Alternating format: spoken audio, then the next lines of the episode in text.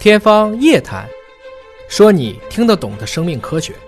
欢迎您关注今天的《天方夜谭》，我是向飞，为您请到的是华大基因的 CEO 尹烨老师。尹老师好，下面同学好啊，本节目在喜马拉雅独家播出，嗯又到了我们的互动问答的环节。韦宇安询问啊，说为什么护肤产品成分差不多，但是价钱却相差那么大呢？广告费啊， 啊，这不用说 呀，哥就是都是这瓶膏，请了谁代言、啊？这个请向飞代 言，一瓶就加一百 啊，那没办法啊，对，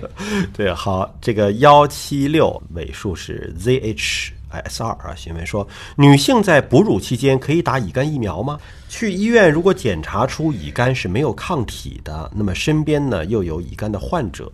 那么现在又处在一个哺乳期，是不是要去打乙肝疫苗？这个问题呢，其实争的还是蛮久的。这个问题以前有人问过，你比如说正打的乙肝疫苗呢，乙肝疫苗打三针，打到第一针的时候怀孕了，要不要啊？孩子可以要，嗯，就是这个问题嘛。嗯其实我们以前也聊过，在生孩子过程中讲究全有和全无，嗯，好的就留下来，不好对就直接排掉了，就流掉了。所以其实很大程度上讲，你如果问今天的这个问题，因为今天的乙肝疫苗是比较安全的，对，绝大部分医生都告诉你应该没有影响，嗯但所有人又说你如果心里面犯别扭，嗯，避开它。对，为什么这么讲呢？有几个要素，第一个。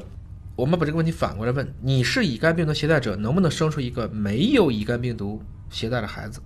应该可以吧？可以，嗯能能阻断的。对，所以，其实如果真的担心这个问题，比如嗯说一开始觉得乙肝没抗体了，在临近周末产检的时候查一下，即使这个时候妈妈已经被感染乙肝了，还是可以做母婴阻断的。嗯没有这个问题，新生儿刚生出来第一针乙肝疫苗就上去了，嗯只要你是足月儿。嗯所以很大程度上讲，我认为应该可以打。你如果觉得别扭，这段时间尽量注意。成人是很难感染乙肝的。嗯我们真正所谓感染乙肝，绝大部分啊，不是说后来被输血的感染这种，都是在小时候或者家里面原来就有乙肝的，在免疫力尚未健全的时候，应该说在很小的时候，这些慢性乙肝才会得上。成人在正常的生活交往当中，即使在一起吃饭，能感染乙肝都是很难的。虽然乙肝理论上讲啊，是跟艾滋病一样，是不太容易通过消化道传播的，它要求你还必须得有溃疡，且你里面的所有的酶都正好没有被乙肝病毒干掉，还得达到一定的这种浓度浓啊就是载量，嗯才能够让你去感染。所以正常来讲，我觉得对一个身体健康的成年女性、孕妇，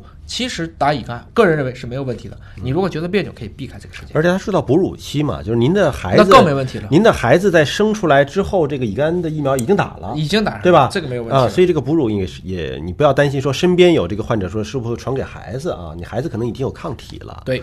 呃，好记又好听询问说他很关心他妈妈呢是卵巢癌，嗯，他自己呢今年四十二岁了，嗯，有卵巢囊肿，嗯，他自己需不需要干涉治疗来预防卵巢癌？要嗯啊，还是要的。就是首先呢，我们一直在讲 BRCA 基因嗯啊，就是 breast cancer，就把这两个字母各取了前两个字母，叫 BRCA。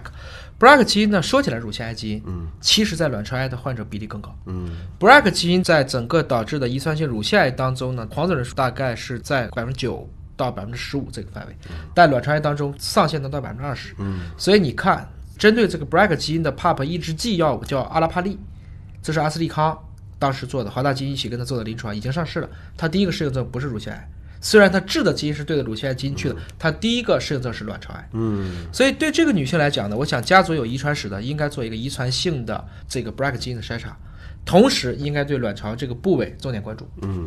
好，感谢您关注今天的节目了。有更多的问题可以在我们的节目下方留言，我们会定期的来回复大家。下期节目时间我们再会。